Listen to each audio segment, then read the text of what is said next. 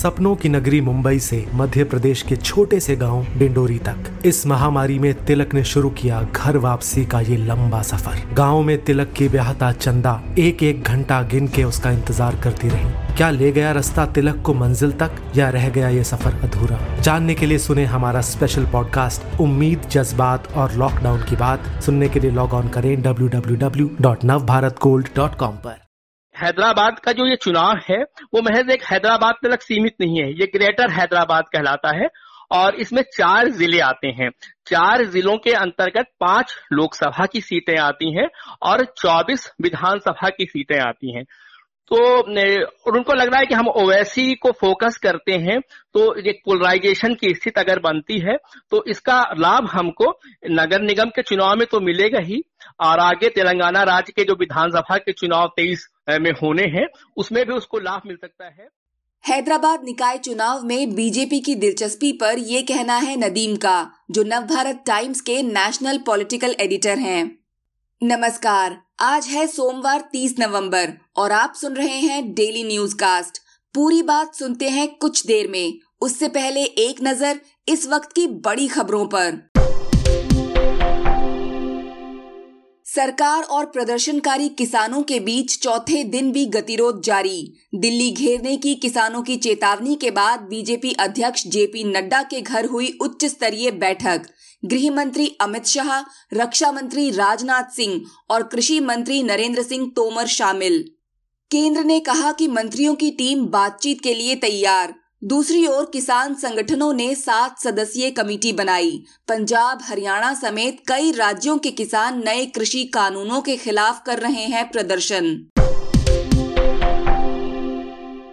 पुणे के serum institute ने vaccine से बीमार होने का आरोप खारिज किया। पाँच करोड़ मांगने वाले शख्स पर दायर किया सौ करोड़ रुपए की मानहानि का मुकदमा। टीका बनाने वाली तीनों टीमों से आज वीडियो कॉन्फ्रेंसिंग के ज़रिए बात करेंगे पीएम नरेंद्र मोदी। इस बीच भारत में कोरोना के कुल केस चौरानवे लाख के करीब पहुँचे। 24 घंटे में आए इकतालीस हज़ार से ज़्यादा मामले। पिछले लगातार तीन हफ्तों से नए मरीजों का ग्राफ लगभग बराबर है। कार्तिक पूर्णिमा आज, लेकिन हरिद्वार में नहीं लगा सकेंगे गंगा में डुबकी। सारी सीमाएँ सील। वहीं आज अपने निर्वाचन क्षेत्र वाराणसी में देव दीपावली में शामिल होंगे PM Narendra Modi. Organisation of Islamic cooperation के प्रस्ताव में जम्मू कश्मीर का ज़िक्र होने पर भारत ने जताई कड़ी आपत्ति। पाकिस्तान को आड़े हाथों लेते हुए कहा ऐसे देश के बहकावे में न आए इस्लामी संगठन। मीटिंग में रखे गए तथ्य गलत और भ्रामक। अब खबरें काम की। पंजाब नेशनल बैंक एक दिसंबर से एटीएम से पैसे निकालने पर लागू करने जा रहा ओटीपी सिस्टम। दस हज़ार से ज़्यादा कैश ट्रांजैक्शन पर लागू होगा नियम। ग्राहकों के रजिस्टर्ड मोबाइल पर आएगा वन टाइम पासवर्ड। ईपीएफओ ने कोरोना महामारी को देखते हुए पेंशन धारकों के लिए जीवन प्रमाण पत्र जमा करने की समय सीमा अगले साल 28 फरवरी तक बढ़ाई। इससे करीब 35 लाख पेंशन धारकों को होगा फ़ायदा। आज का सबसे बड़ा न्यूज़ पॉइंट है हैदराबाद के निकाय चुनाव में बीजेपी ने क्यों उतारे नेशनल नेता? पूरी तस्वीर समझने के लिए हमारे सहयोगी रमेश तिवारी ने बात की नवभारत टाइम्स के नेशनल पॉलिटिकल एडिटर नदीम से। कहने को चुनाव एक नगर निगम का है, लेकिन बीजेपी ने एड़ी चोटी का ज़ोर लगा दिया है। बात ग्रेटर हैदराबाद नगर निगम की है, जहाँ पार्टी के बड़े नेताओं मसलन जेपी नड्डा, योगी आदित्यनाथ और खुद अमित शाह ने चुनाव प्रचार किया। नदीम जी, क्या वाकई इस चुनाव में कुछ खास है या बीजेपी अंधेरे में तिर चला रही है? रमेश जी, बीजेपी को इस वक्त तेलंगाना में अपने लिए स्पेस बनता दिख रहा है। और उसकी वजह यह है कि वहाँ पर मुख्य जो पार्टी थी पहले कांग्रेस गठन के बाद, तेलंगाना राज्य के गठन के बाद तो वो कांग्रेस थी और केसीआर की टीआरएस थी। टीआरएस ने क्या, ओवैसी की पार्टी के साथ गठबंधन कर रखा है और कांग्रेस पर पहले से ही बीजेपी मुस्लिम परस्त होने का ठप्पा लगाए हुए है। और जब टीआरएस ने ओवैसी के साथ गठबंधन कर लिया तो वो भी बीजेपी ने उसको भी मुस्लिम परस्त साबित कर दिया है। तो आज की तारीख में बीजेपी को लगता है कि जो दो मुख्य पार्टियाँ हैं, कांग्रेस और टीआरएस, वो मुस्लिम परस्त उनके उसकी की मोहर उनके ऊपर लगी हुई है और इस वजह से जो दूसरा पाला बचता है, उस पाले में उसके अलावा कोई और नहीं है। तो वो जगह बनाई जा सकती है और अभी नवंबर महीने में ही जो एक उपचुनाव हुआ, वो उपचुनाव टीआरएस की सीट पर हुआ था। टीआरएस उस सीट पर आम चुनाव में जीती थी, लेकिन वो सीट बीजेपी ने जीत ली है। तो बीजेपी के लिए ये बहुत उत्साहजनक बात है कि उसने अपने बलबूते पर एक उपचुनाव सत्तारूढ़ पार्टी के खिलाफ जीत लिया है। अब पार्टी को लगता है, बीजेपी को ये लग रहा है कि अगर हमने इस चुनाव को बहुत फोकस किया तो हम अगर तेलंगाना ये हैदराबाद नगर निगम का चुनाव जीत लेते हैं तो हमारे लिए हैदराबाद में, तेलंगाना राज्य में एक स्पेस बन सकता है। तो हैदराबाद का जो ये चुनाव है, वो महज एक हैदराबाद तक सीमित नहीं है, ये ग्रेटर हैदराबाद कहलाता है और इसमें चार ज़िले आते हैं। चार जिलों के अंतर्गत पाँच लोकसभा की सीटें आती हैं और चौबीस विधानसभा की सीटें आती हैं। तो और उनको लग रहा है कि हम ओवैसी को फोकस करते हैं तो एक पोलराइजेशन की स्थिति अगर बनती है तो इसका लाभ हमको नगर निगम के चुनाव में तो मिलेगा ही और आगे तेलंगाना राज्य के जो विधानसभा के चुनाव तेईस में होने हैं उसमें भी उसको लाभ मिल सकता है क्योंकि दोनों पार्टियाँ जो बड़ी पार्टियाँ हैं कांग्रेस और टीआरएस वो मुस्लिम परस्त की, की उन पर थप्पा लगा हुआ है या लग चुका है तो हमें एक बड़ा फ़ायदा मिल सकता है इसलिए पार्टी ने पूरी ताकत झोंक दी है। कि हम अपने लिए यहाँ पर स्पेस बना लें। जी। आ, आपने अभी कहा कि ओवैसी पर फोकस करने से बीजेपी को लाभ मिलता है। आ, हाल में बिहार की भी मिसाल दी गई थी। लेकिन क्या पश्चिम बंगाल के चुनाव में भी ओवैसी फैक्टर बन सकेंगे? ओवैसी वहाँ पर चुनाव लड़ने जा रहे हैं। ओवैसी बिहार के चुनाव के बाद बहुत ज़्यादा चर्चा में है, राष्ट्रीय राजनीति में है तो मुद्दा तो वो बनेंगे। लेकिन ओवैसी खुद कितना वहाँ पर गेन कर पाते हैं ये कहना मुश्किल है लेकिन बीजेपी के लिए एक, एक प्लेटफॉर्म तैयार होगा कि जो वो एक गोलबंदी कराती है तो उस गोलबंदी में उसको बहुत मदद मिलेगी ओवैसी की वजह से। क्योंकि लोकसभा के हमने विधानसभा के चुनाव में भी बिहार में देखा गया था उसने ओवैसी को बहुत ज़्यादा फोकस किया था। और ओवैसी अब अपने खुद कहा है कि वो बंगाल जा रहे हैं चुनाव लड़ने के लिए तो बीजेपी को लगता है कि अगर हम यहाँ पर हमने यहाँ इनको फोकस किया और इनके यही क्रम चलता रहा तो हम बंगाल में भी वो वैसी पर फैक्टर करके ममता बनर्जी को आसानी के साथ घेर सकते हैं। बीजेपी की कोशिश ये रहती है कि अगर ओवैसी जितना आक्रामक होकर चुनाव लड़ते हैं तो पहली बात तो ये होती है कि वोट का बंटवारे की संभावनाएँ बढ़ती हैं और उसको पोलराइजेशन में भी मदद मिलती है।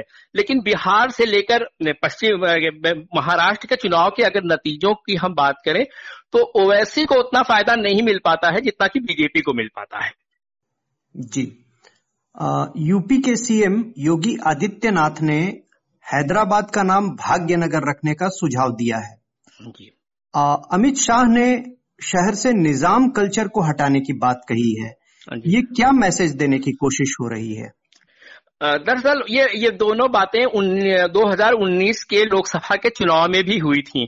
और पार्टी को लगता है कि हैदराबाद में ओवैसी का बहुत ज़्यादा असर है। लेकिन हैदराबाद के बाहर ओवैसी कोई वहाँ असर नहीं रखते हैं, बल्कि उनके खिलाफ नाराज़गी की बात कही जाती है। और यही वजह है कि ओवैसी आज तक हैदराबाद के अलावा किसी दूसरे शहर में चुनाव नहीं जीत पाए हैं, उनकी पार्टी चुनाव नहीं जीत पाई है। जब संयुक्त आंध्र प्रदेश था तो भी, और जब अब तेलंगाना राज्य बन गया है तो भी तो हैदराबाद की आठ विधानसभा सीटें होती हैं, ओवैसी बस केवल आठ विधानसभा सीटों तक सीमित रहते हैं, और राज्य की जो हैदराबाद की संसदीय सीट है, उस तक वो सीमित रहते हैं। बाहरी इलाकों में उनका असर नहीं कहा जाता है। दूसरी बात एक कही जाती है कि उनके खिलाफ नाराज़गी भी है। हैदराबाद में चूँकि बहुत बड़ी आबादी मुसलमानों की है और उस, इस, इस वजह से ओवैसी साहब वहाँ बहुत प्रभावशाली माने जाते हैं। बीजेपी को लगता है कि अगर हमने इन जो बहुत संवेदनशील विषय है हैदराबाद कल्चर का और ये निज़ाम को इनको फोकस किया जाए या इस पर टारगेट किया जाए या इस पर निशाना साधा जाए तो हैदराबाद के इतर दूसरे शहरों में दूसरे जिलों में हमको अपना अपना वोट बैंक बढ़ाने में मदद मिल सकती है। 2019 के चुनाव में भी योगी जी गए थे, अमित शाह जी ने भी यही मुद्दे उठाए थे। उस चुनाव में उनको इतना मदद नहीं मिल पाई थी। उस, उस चुनाव में भी बहुत ज़्यादा प्रभाव वो नहीं दिखा पाए थे। लेकिन वो फिर से वही दाव चला जा रहा है और देखने वाली बात ये होगी कि नगर निगम के चुनाव में उसे कितना फ़ायदा होता है। मैंने जैसे पहले भी कहा कि अभी जो नवंबर महीने में एक उपचुनाव हुआ था वो उपचुनाव जीतना बीजेपी के लिए बहुत अच्छा संकेत मान रही है उसने उम्मीदों की किरण जगाई है। और इसलिए फिर एक नए सिरे से वो योगी आदित्यनाथ जी को वहाँ बुलाया गया अंतिम समय में। योगी आज अंतिम दिन खुद अमित शाह जी ने किया है। तो वो देख रहे हैं, अपने लिए कुछ गुंजाइश देख रहे हैं। अमित शाह का ये बयान काफ़ी चर्चित हुआ था कि बीजेपी तब अपने चरम पर होगी जब पंचायत से संसद तक हर जगह उसकी छाप होगी। क्या बीजेपी इस ओर बढ़ती दिख रही है? हाँ आज की तारीख में तो बीजेपी इस तरफ़ बढ़ती दिखी रही है। बीजेपी ने बहुत मेहनत भी करी है और बीजेपी के जितने भी अलग अलग जगहों पर चुनाव हो रहे हैं, उसमें जो निचले स्तर के चुनाव हो रहे हैं, उसमें भी बीजेपी को किसी न किसी रूप में कम और ज़्यादा कामयाबी मिल ही रही है। और इस वजह से बीजेपी हर चुनाव को बहुत गंभीरता से लेती है। पंचायत चुनाव में यू, प्रस्तावित है यूपी बिहार कई राज्यों में प्रस्तावित है लेकिन जितना गंभीरता के साथ बीजेपी उस चुनावों को ले रही शायद कोई पार्टी और नहीं ले रही है। बीजेपी ने अभी से अपनी अलग अलग समितियाँ बना दी हैं उनके लोग लगे हुए हैं। अब नगर निगम के चुनाव को ही हैदराबाद को देख ले उसकी लाख मीमांसा की जाए लेकिन किसी और पार्टी को भी क्यों नहीं गई? सवाल ये उठता है कि अगर अमित शाह जेपी नड्डा ने नगर निगम के चुनाव को बहुत गंभीरता से लिया तो ये ये दूसरे, दूसरी पार्टियों को भी लेना चाहिए था, वो लोग क्यों नहीं गए? तो अगर कोई पार्टी, कोई नेतृत्व तो अपने हर स्तर के चुनाव को बहुत गंभीरता के साथ ले रहा है तो निश्चित रूप से उसका परिणाम भी उसके पक्ष में जाएगा और जाता भी है, और बीजेपी के लिए ये बड़ी अच्छी बात है कि वो जीत रही है लगातार तमाम जगहों के चुनावों को। ग्रेटर हैदराबाद नगर निगम के चुनाव की अहमियत को लेकर ये काफ़ी अच्छी जानकारी दी। शुक्रिया नदीम जी। जी शुक्रिया। अब एक नज़र इतिहास में आज के दिन पर। 1835 में प्रसिद्ध लेखक मार्क ट्वेन और अठारह सौ अट्ठावन में महान वैज्ञानिक जगदीश चंद्र बोस का जन्म। उन्नीस सौ उनतालीस में रूस ने सीमा विवाद को लेकर फिनलैंड पर बोला हमला। 1965 में मशहूर कार्टूनिस्ट के शंकर पिल्लई ने दिल्ली में स्थापित किया डॉल म्यूज़ियम। साल 2000 में प्रियंका चोपड़ा मिस वर्ल्ड बनी। 2012 में भारत के पूर्व प्रधानमंत्री इंद्र कुमार गुजराल का निधन। बात करते हैं मौसम की। दिल्ली, चंडीगढ़, हरियाणा, यूपी, बिहार और बंगाल में रात और सुबह का न्यूनतम तापमान औसत से कम रह सकता है। दिन में रहेगी अधिक गर्मी। मौसम विभाग ने जारी किया दिसंबर से लेकर फरवरी तक का अनुमान। अब बारी सुविचार की। कथा सम्राट प्रेमचंद ने कहा था, क्रोध में मनुष्य अपने मन की बात कहने के बजाय दूसरों के हृदय को ज़्यादा दुखाता है। तो ये था आज का डेली न्यूज़ कास्ट जिसे आप सुन रहे थे अपनी साथी कोमिका माथुर के साथ। बने रहिए नवभारत गोल्ड पर। धन्यवाद।